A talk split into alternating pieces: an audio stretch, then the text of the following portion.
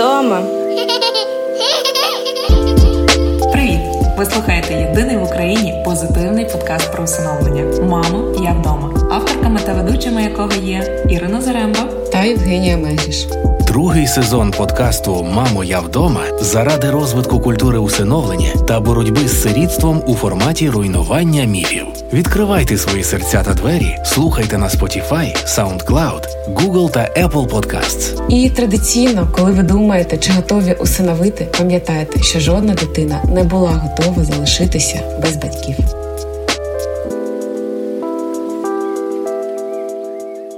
Привіт! Ви слухаєте єдиний в Україні позитивний подкаст про усиновлення. Мамо, я вдома, авторками та ведучими якого є Ірина Заремба та Євгенія Мегріш. Це другий сезон нашого подкасту. Ну що ж, 12-й фінальний випуск нашого сезону. І швидко, і ні, і сумно, і хвилюючи водночас. Але ми завершуємо цей цикл епізодів, який був присвячений міфам про усиновлення. І як завжди, ми даруємо в останніх трьох е, епізодах нашого подкасту найбільшу кількість міфів, які ми разом розбиваємо просто як хвилю об скелю. Тому що дуже багато міфів, які, на жаль, поширюються соцмережами, і для дуже багатьох людей, які сприймають ці міфи як е, за чисту монету, і, на жаль, проходять мимо цієї чудової опції поповнення своєї сім'ї. Так, і сьогодні це скажу я. Дякуємо Радіо Сковорода за допомогу у розвитку культури усиновлення в Україні. Робимо разом гарні справи. І пропоную відразу переходити до нашої гарної справи. Перший міф з тебе, Іра. Отже, перший міф сьогодні звучить так: любов до дитини з'явиться автоматично. При підготовці до даного подкасту я в декількох близьких мені людей запиталася: а коли ти відчув чи відчула, що ти мене полюбила? І в залежності від людини і стосунків, які є між нами, я дізнавалася інформацію. Що я можу сказати? Підсумовуючи всю отриману інформацію, яку, до речі, застала моє питання просто в розполох. Таке типу, що? Ти про що? Але до чого я? Я хотіла для себе дослідити, от як люди розуміють, що вони когось полюбили. І я для себе зрозуміла напевно, таку концептуальну річ, е, що насправді, от, мабуть, є любов е, неусвідомлена і усвідомлена. Е, неусвідомлена любов це от коли Пригадай якийсь свій бурний роман, який, коли ти тільки познайомився з там партнером чи партнеркою, який тобі дуже подобався, і така в тебе там просто оцей е, період, коли просто здається, гормони зашкалюють, любов пре, і оце от всі ці емоції. Це такий, от знаєш, момент неусвідомленої любові, тому що насправді грають гормони. І це те. Що найімовірніше е, відчувають е, біологічні мами при народженні дітей, тому що так влаштований організм людини, матері, яка народжує, що в неї настільки гормони створюють такий букет всередині, який а, дає відчуття любові до цієї малесенької людинки, яка народилася а, з її тіла, і відповідно в неї безумовно ось ця любов. Але при цьому, та, тобто, це чисто фізіологічний рівень, це гормональний букет, який, яким обдаровують нас ті чи інші обставини. Але є момент усвідомленої любові. Та? Тобто, наприклад, там міцне, класне подружжя навряд чи можливо е, зробити, якщо ти його починаєш на оцій неусвідомленій любові, коли тільки гормони. Але коли ти приймаєш рішення любити людину, коли ти приймаєш її цілком там з усіма її плюсами, мінусами, пройшов якийсь доволі тривалий період часу, ти вже пізнав, ти вже прийняв оці всі мінуси, з які здавалося би найгірші, та і ти можеш з ними працювати і жити далі, то ти приймаєш рішення любити цю людину. Ти усвідомлено приймаєш будувати стосунок з цією людиною. І мені здається, що саме це відбувається, коли ти приймаєш дитину, яку ти народив. Через серце та народжені серцем, так ми робимо наш хештег і часто називаємо дітей, які опиняються в сім'ї через альтернативні форми Народження, усиновлення, опіка, піклування, прийомні сім'ї, дитячі будинки сімейного типу. Інколи це і патронат, і наставництво. І відповідно, коли ми усвідомлено приймаємо рішення любити цю дитину, воно дає це любов, тільки вона зовсім інша, і вона точно не з'являється автоматично, як з'являється в матері, яка народжує свою дитину, і їй дарується природою букет оцих гормонів, які одразу кажуть: Я тебе так люблю, моя крихітка, хочу про тебе дбати.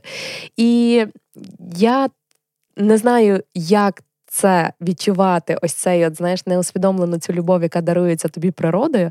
Але я можу з абсолютною впевненістю сказати, що прийняти рішення любити дитину, яку ти приймаєш у свою сім'ю, це фантастично. І я дуже добре пам'ятаю момент, коли я справді відчула любов до дитини, яку ми прийняли у свою родину. Це було в момент його найгіршої поведінки, в момент коли ми стикнулися з конфліктом, в момент, коли він ховався за ліжко і казав: Я вас ненавиджу. І я пам'ятаю, коли я просто сижу. І та я розумію, звідки воно йшло, і я розумію, чому так. І ці слова це не те, що він відчуває, а це лише біль, який він таким чином видає. Але я дуже добре пам'ятаю, як я присіла біля цього ліжка, за спинку якого він сховався. Я сіла поряд.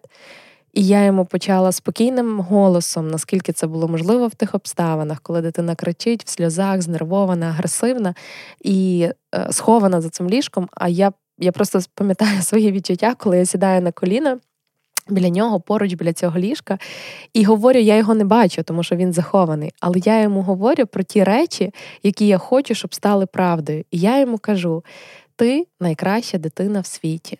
Ми тебе обрали з тисячі інших дітей, які, на жаль, опинилися без батьків, які жили в центрі. Ми обрали тебе. Ми хочемо про тебе дбати. Ми завжди будемо тебе любити. Твоя поведінка зараз дуже сильно засмучує. Вона робить такі зранення на моєму серці.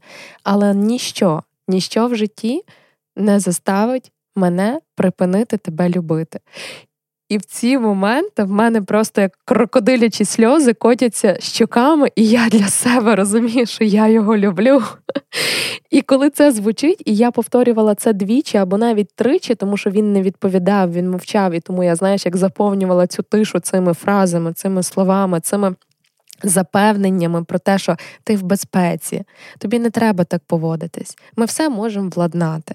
Агресія нічому не допоможе, злість не вирішить конфліктних ситуацій, але тільки любов, тільки комунікація, тільки спокійне спілкування і повага один до одного дадуть нам прекрасні плоди. І ти отак, оце знаєш, повторюєш, повторюєш, повторюєш, виливаєш ці е, слова в сльозах.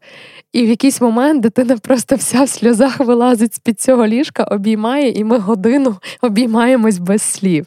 Це про любов, яку ти свідомо вирішуєш мати до цієї дитини. І мені здається, коли ти її здатен відчути в отакий момент, то звичайно що ти її здатен відчути, коли дитина ідеальна, класна, з нею весело, вона бавиться і все у вас класно.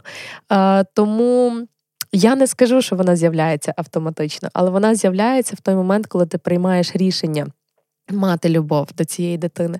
І для мене ще дуже показово було те, що ми е, якось до одного епізоду з на, е, нашого подкасту я опитала клієнтів, знайомих, людей, які мають досвід в усиновленні, які, яких я запиталася, от ви як ви знаєте, що ви любите свою дитину? Як це відчувається? І мені дуже подобалися відповіді, особливо тих, які мають можливість порівняти, наприклад, е, двоє своїх кровних дітей і одна своя усиновлена дитина. І е, людина відповіла мені, каже: любов є до кожного з них, вона різна. Вона не однакова, вона по-різному відчувається, але вона є.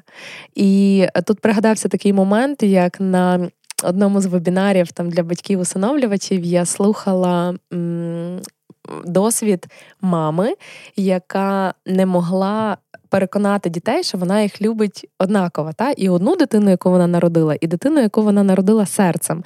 І відповідно вона прийняла рішення зробити таку штуку. Вона пішла і купила найулюбленішу найулюбленіші солодятка кожного з них. В одних це були там профітролі, а в іншого там якісь цукерки чи зоряне сяєве, чи щось. І вона по кілограму взяла кожних солодощів. Вона принесла і каже: Я вас люблю однаково як важать оці солодощі. Просто е, цукерки на один кілограм виглядають набагато меншими, але це твої улюблені цукерки, і я знаю про це, і я тобі їх дарую. А це твої улюблені солодощі, і вони легенькі, тому їх виглядає набагато більше. Але я знаю, що це твої улюблені солодощі, і моя любов до тебе це профітролі. І на, на фоні цього вона дала можливість порівняти, що в кожного її любові є по кілограму, але форму вони мають різну. І інколи може здаватись, що цієї любові більше ніж цієї, але це не так. І от на цьому я закінчую розбивати міф про те, що любов з'явиться автоматично. Ні, вона не з'явиться, тому що це не біологічні процеси. Це процеси вашої, вашого рішення, свідомого рішення прийняти дитину і дати їй краще майбутнє і змінити на краще одне життя або не одне дитини, яка цього дуже потребує. Ох, Іра, а в мене зараз і мурахи по шкірі, і ком у горлі. І якщо чесно, знаєш, я навіть не знаю, як продовжувати далі, тому що на цьому можна було б і завершити е, наш епізод. І він би був так, він би був повноцінним. Е, якщо чесно, я навіть не знаю, як можна е, навіть далі говорити про якісь інші міфи, тому що вони здаються такими дуже сухими і беземоційними, і якось воно не вкладається, але я спробую. Е, нехай е, пробачать наші слухачі. Але У нас буде синусоїда. Це як в стосунках з дітьми. Сьогодні класно, завтра зле, а потім знову класно, потім знову зле. розумієш? Як кардіограма у, у людини, у якої тахікардія, я би сказала. Тому що тому що okay. зараз е, ми вниз, і ти знаєш, я б хотіла нагадати, я колись про це розповідала, мені здається, навіть на бліці. Але ще раз хочеться ем, підняти цю тему, тому що цей міф народився саме з одного телефонного дзвінка, який я отримала від своєї знайомої, яка просто бігла по вулиці, побачила е, дитину, яка стоїть біля своєї мами. Мама знаходиться у стані алкогольного сп'яніння, і е, дівчина ця вона зателефонувала мені і каже: Слухай, я тут бачу таку ситуацію: от дитина стоїть біля цієї мами. А як нам цю дитину? передати іншим батькам нормальним. Це ж можна зараз зробити. І я зрозуміла, що люди взагалі дуже-дуже поверхнево, або я б навіть сказала, нічого не розуміють у процесах усиновлення і взагалі у процесах. Е- які є перед нашими очима, які є е, у законодавстві і регульовані державою, тому що дійсно те, що ми бачимо оченятами, так і погане поводження батьків і їх е, безпорадність щодо щодо дітей і їх е, відсутність їх контролю щодо дітей. Е, це все може бути, але це абсолютно не означає, що дитину у цей же час можна передати іншим батькам, які в лапках нормальні чи більш нормальні. Тому що дитина, щоб вона потрапила, скажімо так, у поле для усиновлення, вона повинна бути дитиною, яка стоїть на державному обліку дітей, які можуть бути усиновлені. Тобто ця дитина повинна бути або сиротою, або дитиною, яка позбавлена батьківського піклування. Тобто не можна сказати, що ця мама погана, і в неї зараз же відберуть дитину. І не хочеться тут сказати, що е, це правильно або неправильно, але ми всі повинні розуміти, що діти це не іграшки, і е, передавати їх як естафетну паличку е, дуже швидко кудись, коли ми бачимо якусь поверхневу історію, чи то мама погана зараз, чи то навпаки. Е, якісь інші обставини, які навпаки кажуть нам про інше. І, наприклад, коли е, батьки кровні хочуть забрати свою дитину у усиновлювачів. Так і тут також е, постає е, таке питання: а куди ж дитині краще з мамою, яка народила, але вона має певні проблеми, чи з мамою, яка усиновила і не є кровною, але може дати шанс на краще майбутнє. Ось тому е, я от хотіла підняти цю тему про.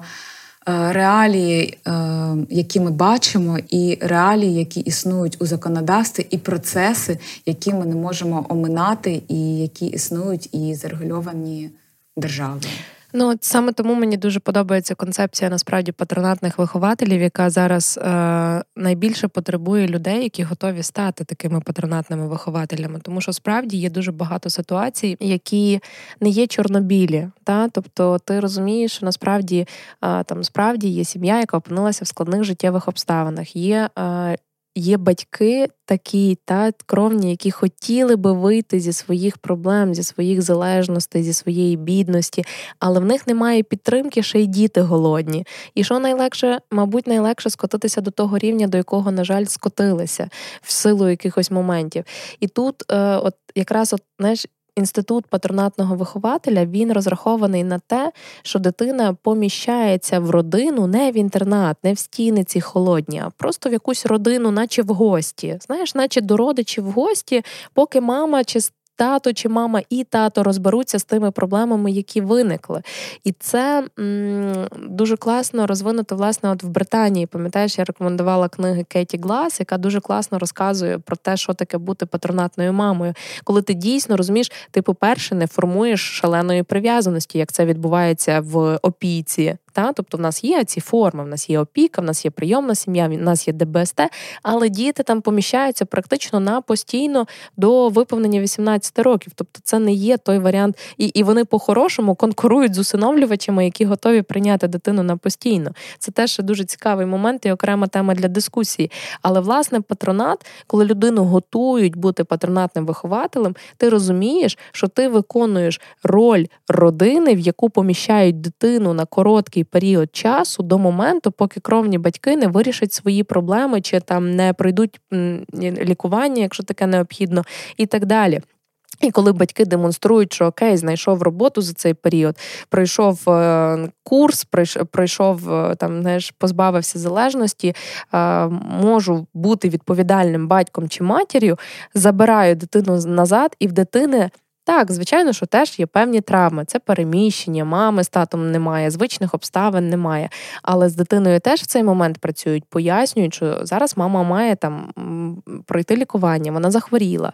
Зараз потрібно побути в цій родині. Ця родина дає відчуття справжньої родини, як би це було, якби е, якби е, дитина просто поїхала в гості до родичів на якийсь період. І погодьтеся, що це найкращий варіант для дитини, як а не поміщення переміщення в інтернат, де звідки ну знаєш, рідко повертаються до до своїх кровних сімей, тому що, на жаль, так працює система. І відповідно е, зараз от я тішуся, що, наприклад, у Львові є дуже багато оголошень у звичайних е, загальноосвітніх школах. Е, на дошці оголошень є величезні плакати про те, що потрібні патронатні вихователі з поясненням, хто це такі і куди звертатися для того, щоб ними стати. І от оце, знаєш, коли ми говоримо говоримо про те, що в нас є черга з усиновлювачів, які готові усиновити, але роками стоять на обліку, тому що не знаходять дітей, яких би хотіли усиновити, та тому що очікують маленьких. То власне люди, яким не байдужа тема дітей, які опиняються без батьків або. Ем, стають соціальними сиротами, то вони могли би найкращим чином допомогти таким дітям, виконуючи роль патронатної сім'ї, яка приймає дитину на доволі нетривалий період часу, допомагаючи її кровним батькам налагодити своє життя, поставити поїзд на правильні рейки і рухатися в сторону здорового е, розвитку дитини в цій сім'ї. І таким чином, тоді, ну, наприклад, знаєш, там приміряючи роль на себе патронатної мами. У я навряд чи чи змогла би, тому що я мені здається, я дуже сильно прив'язуюся, і і мені було би складно відпускати. Але я впевнена, що є люди, які такий поклик відчувають, і при правильній підготовці, от як правильні тренери, які розказують твою роль в цьому процесі, це можна було би е, ну я впевнена, що є люди, які готові стати такими патронатними вихователями і дарувати тепло своїх родин дітям на певний період часу, коли кровні батьки працюють зі своїми е, ситуаціями. І от е, тут тоді би дійсно там, знаєш, е, в такій ситуації не було би знаєш, там, от як твоя знайома, яка тобі дзвонила, давай заберемо цю дитину і дамо її нормальній сім'ї. А було би розуміння, що ага, цій дитині можливо потрібна патронатна сім'я, тому що мама можливо зараз в стані, коли їй довелося так себе довести, тому що вона не знає іншого виходу ситуації, і їй потрібна професійна допомога. Знаєш, і тобто, що ми знаємо, що дзвінок в службу у справах дітей дитину не в інтернат посадить, а дитину дитині дасть можливість перебувати в сім'ї патронатних, поки мама чи тато чи обоє працюють над своїм життям. На жаль, поки пересічні громадяни, які геть зовсім не цікавляться темою, дійсно не знають про такі опції. І це, зокрема, завдання і мета нашого подкасту розвивати тему, е, свідомість людей, що є різні форми, як можна допомогти дітям, які опиняються в притулках, і це не лише усиновлення. Абсолютно з тобою згодна. І знаєш, е, навіть те, про що ти сказала, що у школах є такі оголошення. Я, наприклад, не дуже давно дійсно не була у школах українських і не знаю, е, як там все відбувається. Але для мене це дуже дивно, тому що у мої часи, звісно, це було дуже давно, але е, не було ну, жодного такого оголошення, і навіть натяку такого не могло бути. І я пам'ятаю просто наскільки у моєму дитинстві те, що відрізнялося від норми. навіть знаєш, людина в окулярах. Я дуже боялася носити окуляри. В мене зіпсувався зір е, у такому маленькому віці, і я носила лінзи. Хоча дітям не можна було в такому віці їх носити, але для мене це була трагедія. І я розумію, що зараз наскільки ми більш толерантні до того, що не є е, абсолютною нормою для більшості людей, і це дуже класно. І це просвітництво, це розуміння. Е, багатьох опцій, воно для мене пов'язане ще з однією тезою, яка звучить як е, про усиновлених е, чи дітей-сиріт повинна дбати лише держава, це її клопіт. І мені здається, що от.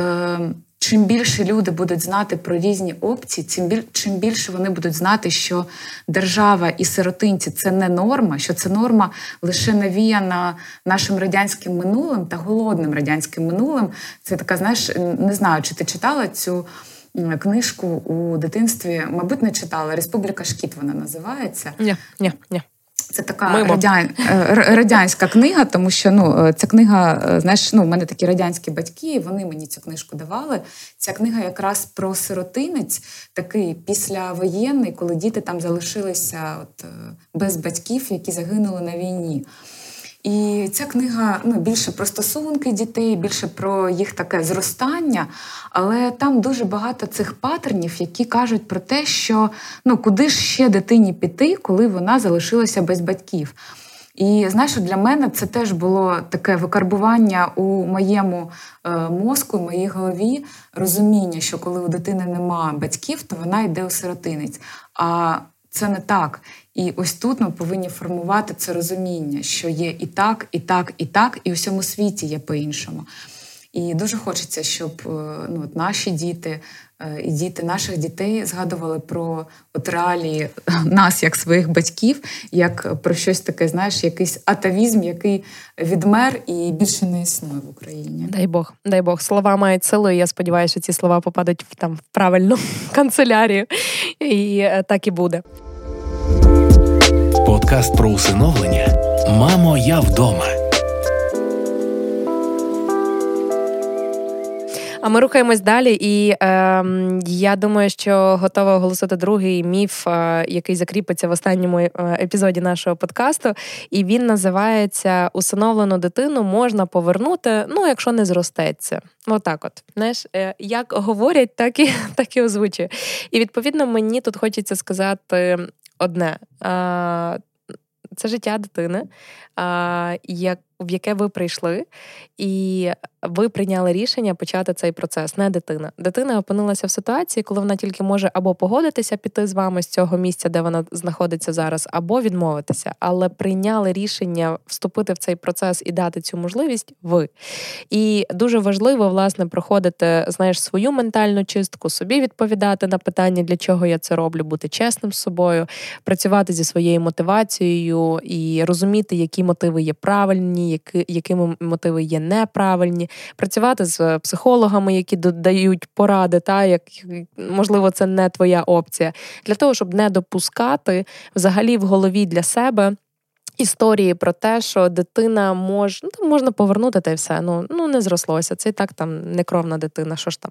А для дитини це е, ще одне травмування. Не може бути нічого гіршого ніж втрата батьків двічі. І е, мені дуже шкода, і я знаю реальні випадки, коли дитину повертали, і це, е, це знаєш, як от. Е, Уяви, знаєш, це от як як наскільки дитина пізніше взагалі зможе довіряти світу чи там наступним усиновлювачам, які прийдуть до неї, Е, тому що її з якихось обставин вона залишилася без своєї кровної сім'ї. Е, через її поведінку, ймовірніше, е, там так склалося, що вона повернулася знову в інтернат, наприклад. Та який шанс, що дитина взагалі кому-небудь буде довіряти в цьому житті? Ну тобто, це руйнується цілком можливість довіряти людям руйнується цілком можливість любити цей світ, руйнується відчуття безпеки, що в цьому світі можуть бути дорослі, які не обмануть її, які не збрешуть, які виконують свої обіцянки. І це руйнує взагалі можливість е, тої ж самої прив'язаності, тому що мене ж постійно віддають, значить щось неправильне, значить я якийсь поламаний. Та? І відповідно е, я. Знаєш, так повертаючись до до холодної інформації, насправді це дійсно не так просто скасувати усиновлення. Е, взагалі, з юридичної точки зору, це регулюється таким чином, що є два моменти, коли усиновлення можна як таке припинити. Та? Тобто. Один момент це коли усиновлення визнається недійсним, наприклад, була не знаю, з'ясовано, що була підробка документів, це якимось чином щось там вилізло, і змушена там була служба у справах дітей подати позов про те, щоб скасувати це усиновлення, або е, інший є позивач в цій справі, або кровні батьки раптом згадують і використовують такі моменти, а потім з'ясовуються підроблені документи, а взагалі це усиновлення не дійсне, і ці люди не, не ті, за кого себе видають. Та, Тобто є момент, що може бути усиновлення недійсним, є момент, що усиновлення може бути скасованим за рішенням суду. І відповідно відповідно є конкретний визначений перелік, коли такі випадки можливі. І е, спрощуючи цю інформацію, це практично неможливо, тому що там так цікаво сформульовано про те, наприклад, коли там склалися стосунки, які абсолютно унеможливлюють спільне проживання батьків з цією дитиною, і нікому не йде на користь е, це проживання спільне. Та тобто, або якщо це загрожує, наприклад, життю і здоров'ю будь-кого з учасників, тобто це. Це це кейси, які ну надзвичайно є складними, і довести їх. Ну, це знаєш, там я собі просто не уявляю, що має творитися в цій сім'ї, щоб до цього дійшло, щоб ти викликав поліцію на свою дитину, що вона там не знаю з ножем до тебе пристає там, та або ти маєш ці акти, які ти можеш довести, що це загрожує твоєму життю проживання цієї дитини з тобою. А відтак ти хочеш скасувати це усиновлення. Тобто, це надзвичайно складний є момент, і це не і це не твоє рішення. Це мають скластися надзвичайно складні обставини, від яких ти так страждаєш від цього усиновлення, що в тебе іншого варіанту, як повернути дитину, скасувати та спробувати скасувати усиновлення, а відтак повернути дитину в заклад, ти просто не бачиш іншого виходу. І для того, щоб цього не допускати, от власне потрібно проходити ті всі і ментальні сходки, і е, знаєш, бути спокійним, а не емоційним в процесі усиновлення, для того, щоб ти дійсно прийняв це рішення і прийняв ту дитину, яку ти е, яку ти обрав з тисячі інших дітей. І відповідно. Так не працює. Ми обговорювали на попередньому епізоді, скільки в тебе є можливостей, щоб зробити крок назад, але до того, поки рішення суду не набрало законної сили, що усиновлення як таке здійснилося. Але от коли рішення набрало законної сили, і ти забираєш дитину з дитячого будинку, то повернути її назад. По-перше, е, подумайте над е, етичною стороною цього питання, як це повпливає на долю дитини в майбутньому. А е, з юридичної точки зору це надзвичайно складно складно довести про те, що склались такі обставини, за яких це усиновлення може бути там чи недійсним, чи бути скасованим. Тому е, це є міф, і дуже мені шкода, якщо будь-які люди, які є зараз в процесі усиновлення, чи які починають, можуть допускати в своїй голові таку думку, що ну я попробую, ну якщо не складеться, ну то що, знаєш, як як е, це ж це ж не про права споживачів повернути в рамках 14 днів назад. Перепрошую, тому це дуже складний момент, який я дуже сподіваюся, ніколи, ніколи, ніколи не станеться ні в кого, хто приймає дітей, і не станеться з дітьми, які вже один раз втратили батьків, і дуже не хочеться, щоб вони мали такий досвід вдруге, не дай Боже, втретє, чи, чи інші рази. Е, так, і знаєш, хочеться доповнити таку е, більш не емоційну, а юридичну частину цього процесу, що люди іноді не уявляють, е, як проходять суди в Україні, як вони тривають, яку кількість часу. І тому, знаєш, тут ще потрібно подумати, що коли люди чи людина ініціюють розусиновлення, так його називають, так що скасування усиновлення, то цей процес може тривати не один день, він може тривати навіть до року, тому що ну такі рішення судді не будуть приймати дуже швидко. І потрібно розуміти, що цей період, цей рік, ця дитина буде жити з вами. І дитина буде жити з вами, і ви будете жити з цією дитиною. Тому мені здається, що з моральної точки зору, яка дуже сильно пов'язана з юридичними процесами, такими, які вони є, тут потрібно не тільки сто разів подумати, а тисячу разів подумати перед тим, як приймати рішення про усиновлення, і розуміти, що е, ну, назад, е, після прийняття рішення, мабуть, вже шляху не буде, або він буде просто руйнівний і для усиновлювача, і абсолютно руйнівним для дитини. Ось, а я, знаєш, е, до до свого кроку, і минулого разу на минулому подкасті я шукала страхи усиновлювачів, а тут я вирішила пошукати які ж бувають е, найбільш поширені страхи у дітей, які проживають у У-у-у. закладах. Так, угу. і ти знаєш, е, ну вони можливо дуже очевидні будуть, але я от зібрала п'ять таких е, самих поширених, які я бачила найбільшу кількість разів у пабліках чи обговореннях. Назву їх зараз, скажеш, що ти думаєш з цього приводу. Е, так, п'ять страхів це страх не бути прийнятим родиною і не тільки батьками, а саме оточенням родини, е, батьками, сім'єю та друзями. Е, страх відновлення зв'язку з біологічними батьками. Так, так, це не помилка, а саме страх, що біологічні батьки заберуть мене з моєї нової родини, тому що деякі діти, незважаючи на те, що дуже багато дітей навпаки.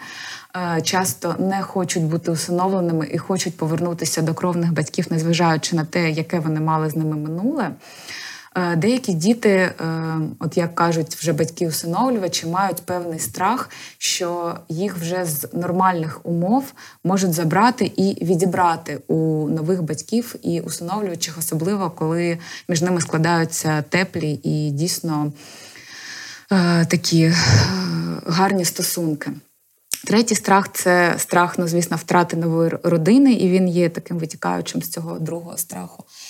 Страх не бути зрозумілим, тому що діти е, іноді бояться розповідати новим батькам е, про своє минуле, про свої почуття, про свої страхи, про свої думки, тому що вони бояться ну, бути не такими, не сподобатись, розчарувати. І тут, е, ну, знаєш, я це читала під пабліками психолога, і саме з точки зору того, що психологи радять будь-якому разі звертатися до спеціалістів е, для того, щоб розговорити дитину і зрозуміти, розколоти її як горішок і зрозуміти, що у неї всередині, і від цього вже відштовхуватися, яким чином будувати з нею е, лінію поведінки і лінію цих стосунків. І п'ятий страх це страх бути забутим. Це навпаки страх того. Е, що е, рідні батьки забудуть про мене, вони мене не люблять і не любили ніколи. І це, от, мабуть, про те, що ми з тобою говорили минулого разу, про табуйованість теми біологічних батьків, коли е, потрібно нібито вмовити дитину, забути про її майбутнє, минуле, забути про те, звідки вона, забути про її кровне. І коли е, ця тема стає табу, у дитини виникає такий нібито супротив, так що вона навпаки намагається не забути, зберегти у пам'яті те, що вона мала, незважаючи на те, який окрас, чи позитивний, чи негативний мала її минуле, але це її минуле, її історія. І ось такі страхи я насьорчила. Мені здається, що розуміння можливості цих страхів. Е, можливо, теж буде комусь корисним для розуміння, що може відчувати дитина, коли вона знаходиться в очікуванні своєї нової родини. Знаєш, тут залишається тільки додати зі з власних спостережень. Це а, перше, що дитину знову мене знову надурять. Мене надурили вже один раз. Найрідніші для мене люди. Вони мене залишили, значить, мене залишать знову. І на цьому ґрунтується чи не вся комунікація з дитиною, яку ти приймаєш, тому що ти настільки маєш контролювати, що ти обіцяєш, що ти говориш, і е, виконувати всі обіцянки до найменших і найдрібніших, щоб у дитини в принципі відбудовувалася здатність довіряти дорослим. Тому що якщо доросла людина, яка була в житті дитини, дитини, яку вона пам'ятає. Так ми говоримо про дітей, які там в силу свого віку пам'ятають своє минуле своїх родичів, і її кинули, вона залишилася без них. То які шанси, що якісь нові люди, яких я знаю кілька місяців, мене не обдурять?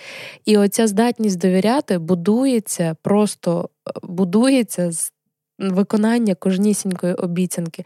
Це настільки важливо, що я просто не могла собі уявити. Ти контролюєш будь-яку обіцяночку, там, знаєш, не знаю, ми після школи купимо кіндер, і ти маєш після школи піти купити кіндер. Я там, Ми на вихідних поїдемо туди, то ви маєте поїхати туди, то куди ви обіцяли, або не обіцяєте. І ти постійно говориш про те, що я обіцяю тобі, я виконаю цю обіцянку, я тебе не обдурю, я тебе не обманю. Тому що постійно звучать фрази, особливо на першому періоді адаптації дитини в новій сім'ї, про те, що ви все одно мене повернете. Коли ти це чуєш від дитини, тобі мову віднімає. Дитина думає, що її все одно повернуть. Вона буде от погано зараз поводитися, її по-любому знову повернуть. Ну тому що, ну а чо, а чо ні? Ну я ж я ж поганий, мене ж вже один раз залишили, значить, ну не працює. Значить, це просто так, як роблять і дорослі, коли складають, знаєш, е, коли дитина погано поводиться. І це от дуже страшно. І оцю довіру дитини потрібно відвоювати дуже складними зусиллями кожен день з великим розумінням того, що дитина зможе знову довіряти тільки тоді, коли вона бачить, що її не дурять. Справді, не дурити. Інколи складно сказати. Знаєш, нам навіть там є такі фрази і такі діалоги, коли там. Ні, напевне, про них не буду розказувати. Просто це справді от під під резюме тільки те, що ем, діти дуже бояться знову бути обдуреними і знову бути повернутими. І для того, щоб цей страх, хоч хоча б трошки нівелювати, їй потрібно дати середовище безпечне, в якому вона заспокоїться і зрозуміє, що тут можна довіряти. Що якщо ми сказали. Ми виконали, або ми не кажемо, і тоді немає обов'язку виконувати. І тільки так, тільки так, і тільки так можлива здорова е, ситуація, здорові стосунки з дитиною і її довіра до, до дорослих. Згодна, і знаєш, для мене це навіть про право дитини на безумовне кохання, на безумовну любов. Я перепрошую, тому що знаєш, е, ти от казала про те, що дитина не довіряє, вона думає, що якщо вона буде. Поганою, то від неї відмовляться. Тобто її розуміння любові формується на тому, що яка вона, як вона себе поводить, що вона зробила. І це не повинно так бути, тому що е, наша любов до дітей, наша любов до батьків, вона, е, ну як мені здається, є безумовною, і вона не залежить від того, чи погано вони поводяться, чи не погано. Так, ми можемо ставитися погано до якоїсь там ситуації, чи до поводження, чи до дій якоїсь людини. Але Саме ми можемо... так розлюбити батьків через те, що вони там мислять не так, як нам подобається. І дитина вона повинна отримати саме цю безпеку у вигляді безумовної любові. Що ви мене будете все одно любити. Так, я можу поводитись погано, і ви відреагуєте погано. ви це оціните як погане, але е, любов я вашу не втрачу і поверненим не буду.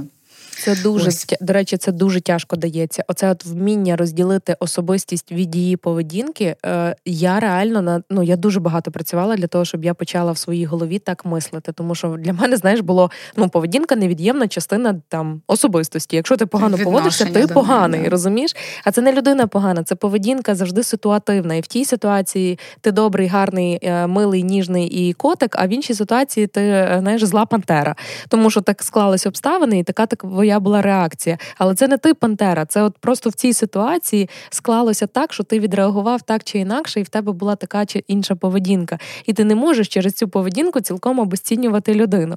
І от оце насправді здається, от зараз воно звучить мені так легко, але поки я до себе знаєш, ментально до цього прийшла, що я відрізняю поведінку від людини. Ну мені це дуже знаєш, мене навіть таке було особисто завжди, коли ми там, от мене в сім'ї мене завжди дуже там хвалили. Мене хвалили хвалили там за якісь участі. За це і це було класно. Я це любила, і я так привикла. І я дуже жорстко сприймала критику.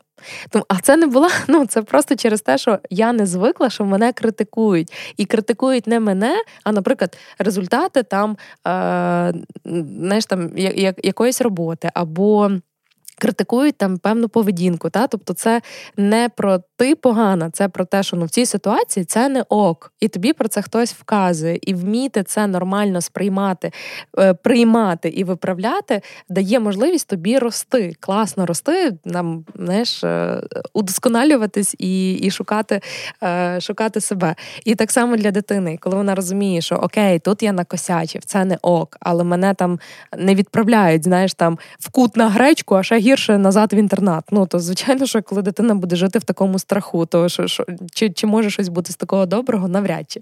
Тому оця от штука це суперове вміння, навик, який треба розвивати не лише в стосунках до дітей, там в стосунках усиновлення, але й в принципі базово для всіх, тому що це дуже класно допомагає і самому для якоїсь власної саморегуляції, так і для побудови стосунків з іншими е, людьми і, і близькими, і родичами, і не тільки.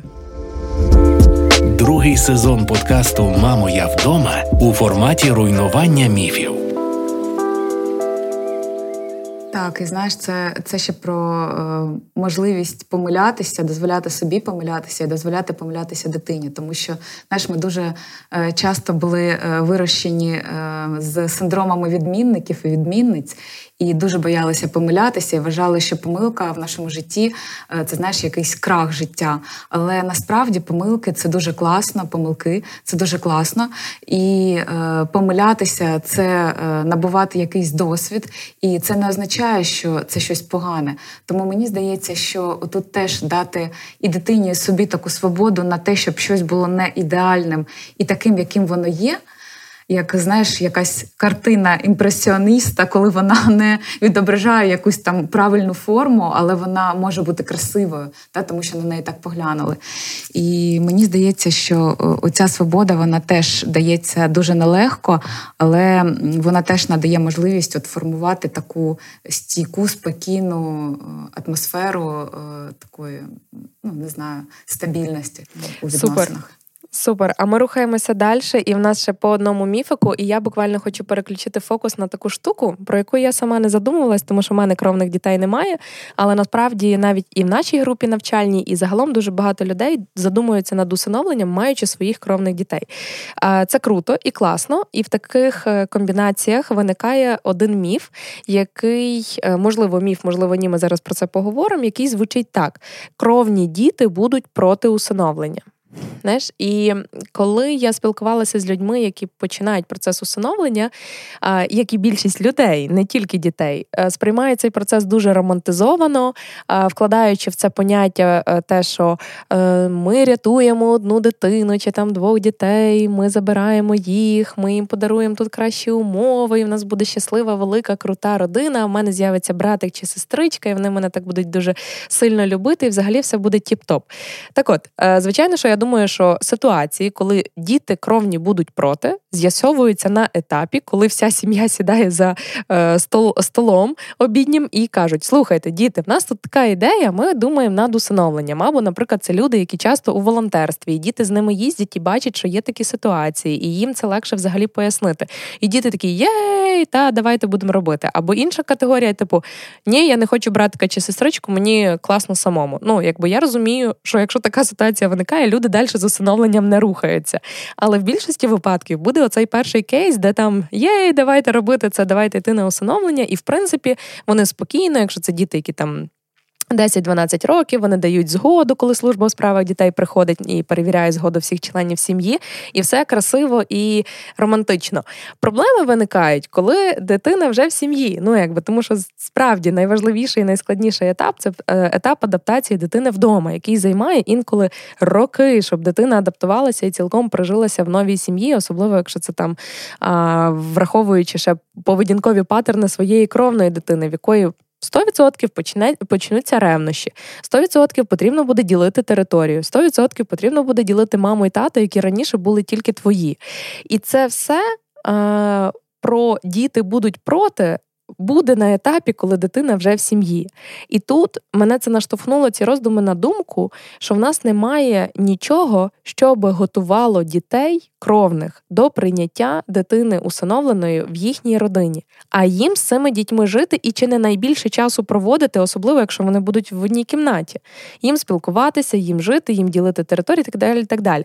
Тобто, коли батьків, кандидатів точніше, відправляють на обов'язкове навчання, без якого вони не можуть далі рухатися в процесі усиновлення і е, усиновлювати дітей, то про дітей кровних ми не дбаємо на цьому етапі. І єдина підготовка це лише свідома і відкрита розмова батьків зі своїми дітьми. Тобто на плечі майбутніх усиновлювачів лягає величезний обов'язок належно підготувати своїх дітей.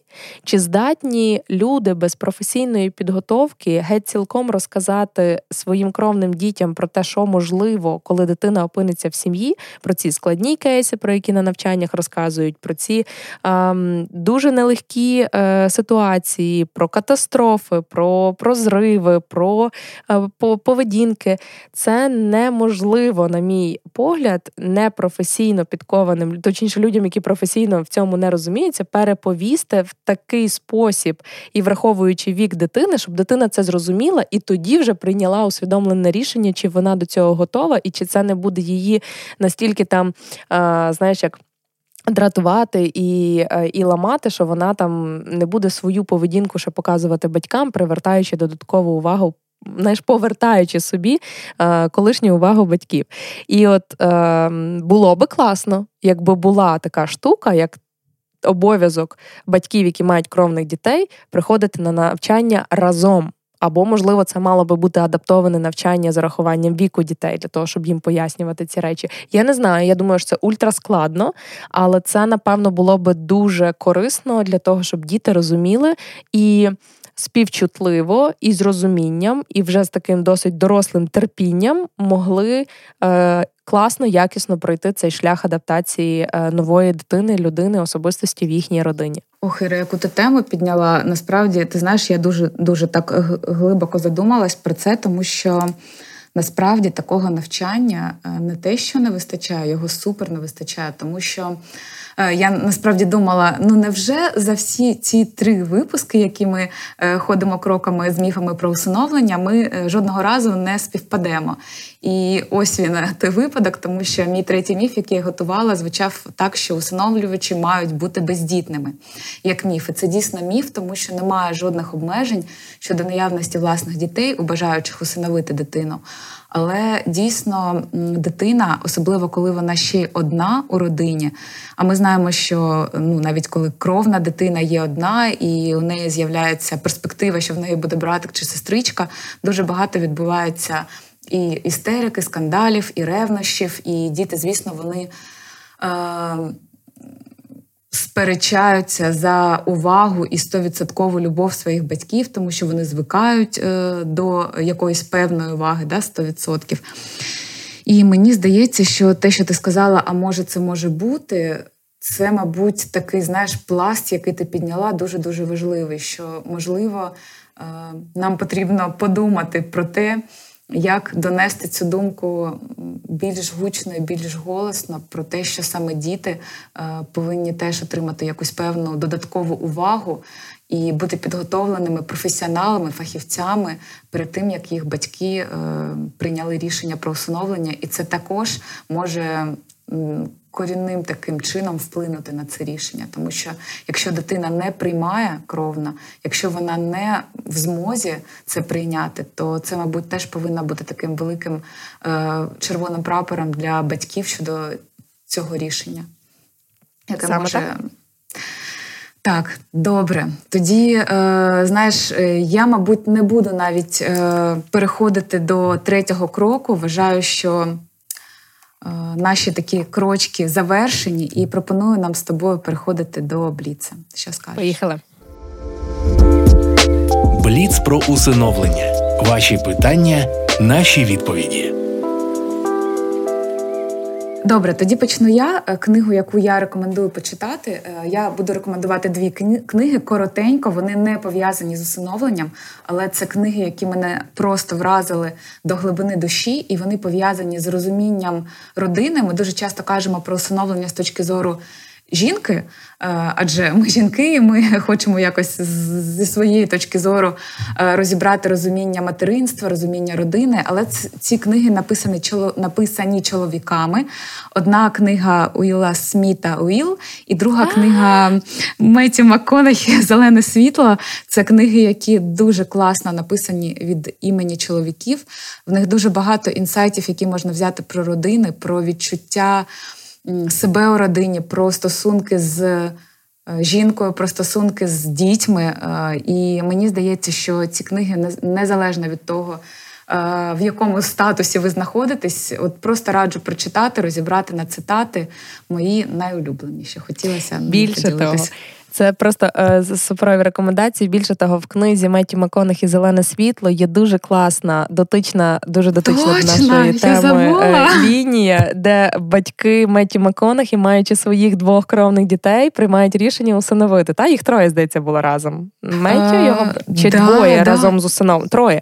Троє, двоє троє кровних, та, і третій усинов. Угу. І наскільки пам'ятаєш, коли ми читали, бо ми якось її паралельно читали, як виявилось, і ми були вражені, наскільки ця тема не те, що о, а ще у нас таке склалося, батьки вирішили усиновити. А ні, це описувалося як типу: о, до речі, коли батьки вирішили усиновити, то то то то то далі розказують. Так легко так це читається, ти аж відчуваєш, що це взагалі не було якимось там. Знаєш, ну це теж про сприйняття теми усиновлення у суспільстві, коли це ну це нормально, це частина е, формування сім'ї, це один зі шляхів. Батьки вирішили мати третю дитину. Бац, вона народжена серцем. От е, ділайте тепер з цим діти. Це це якраз на тему. Знаєш, там ну наскільки це легко сприймалося, і в цій книзі зелене світло це можна відчути. І це дуже класно. Ну от коли суспільство готове Точно. сприймати цю тему. Круто. Е, мої практичні рекомендації книг у практичному бліці. Ця рубрика мені дуже сподобалася. За наші останні три епізоди буде е, книга е, про прив'язаність. Ми так багато про неї говорили, про цю теорію е, прив'язаності, наскільки вона важлива, здатність формувати прив'язаність і так далі. Так от, коли, е, якщо вас стосується і вас цікавить усиновлення дітей, особливо підліткового віку, або будь-яке усиновлення, але підлітковий вік буде в майбутньому, я дуже рекомендую прочитати книгу е, професора Гордона Ньюфолда е, Тримайтеся за своїх дітей. Вона є в прекрасному українському перекладі. Її можна знайти, почитати. Вона не є легкою для читання. Мені вона не зайшла одразу, знаєш, як там книга на одному подиху, але вона дає дуже багато е, такого, як знаєш, розуміння, що таке теорія прив'язаності, що це фактично, знаєш, як е, такий невидимий повідок, як ти собаку вигулюєш з видимим повідком. А от теорія прив'язаності це оцей невидимий повідок, який тримає тебе і твою дитину, і ти здатний е, давати найкращий вектор і скеровувати цей вектор в житті дитини для того, щоб вона Е, там знаєш найкращим чином е, змогла себе зреалізувати, знайти і взагалі бути щасливою особистістю і е, дарувати суспільству добро. І от ця книга я її дуже рекомендую прочитати, тому що мені здається, вона така одна з основоположних в цій темі, і багато класних практичних порад, виходячи з консультації батьків, які стикнулися з проблемами прив'язаності, особливо коли все було класно, класно, класно, а потім дитини підлітковий вік, гормони гормони, друзі, і вона вже хоп, і раптом під впливом друзів, а на батьків геть зовсім ігнорує. От як не допустити, або якщо вже допустили, як це коригувати і виправляти. Класна, корисна книжка, така, от з дуже такими потрібними кейсами і практичними порадами. Дякую. Е, рухаємося далі. Фільм від мене також е, той, про який ми колись говорили, але мені дуже хочеться теж його згадати. Мені прямо шкода було, що у цьому ем, другому сезоні ми про нього не поговоримо, тому це кода дитина глухих батьків. Е, фільм про інклюзивність. Так, ми знаєш, якось забули про нього, але це супер крутий фільм з точки зору просто е, його драматичної складової. Але цей фільм про відчуття неповноцінності повноцінної людини і. Е, мабуть, про про родину, про підтримку, про те, що іноді не класична родина з реклами вершкового масла може бути кращою, е, тому що в ній є любов, довіра, підтримка, що в ній є такі людяні стосунки, справжні стосунки. І Мабуть, щодо усиновлення, я би тут сказала, що коли я дивилася, я думала про те, що і діти можуть бути різними, батьки можуть бути різними, і ніхто не може бути ідеальним і не повинен. І такі різні і неідеальні люди можуть давати один одному настільки те, що їм потрібно, що вони як пазлики просто от е, зустрічаються і складають одну таку цілісну картину родини. От про це я думала. Дуже раджу цей фільм, класний, е, сімейний, можна дивитися навіть усією родиною. Клас, Тому це клас, стільки контенту. Слухай, залишається на знаєш, остання практична рекомендація, можливо, е, з фільмів на цьому в цьому сезоні, і вона буде звучати так: Панда кунг-фу. Бо згадайте, хто був батьком панди кунг-фу. І це прекрасний контент для того, щоб насправді розказувати дітям, що вони усиновлені, які ще в силу свого віку найкраще зрозуміють про те, що інколи у панди тато може бути гусак, і це не означає, що якщо він його не народив, бо очевидно, що гусак не може народити панду, що він не може його любити і приймати його таким, яким він є, і бути найбільшою в житті підтримкою, і годувати найсмачнішими дімсамами. Тому панда кунг-фу – ще один контент, через який дітям можна розказувати е, усиновлення і не робити з цього таємницю в першу чергу перед дітьми. І е, приємного перегляду, тому що це завжди весело переглянути панду кунг-фу. Клас. Що ж, Іра, мені здається, що я можу казати свою останню фразу. Мені навіть страшно, але я починаю. Наш бліц на сьогодні завершено. І це означає, що наш випуск добігає кінця. І наш другий сезон добігає кінця. Дякуємо, що слухали і відкривали своє серце цій важливій темі. Далі буде і традиційно, коли ви думаєте, чи готові усиновити, пам'ятайте, що жодна дитина не була готова залишитися без батьків.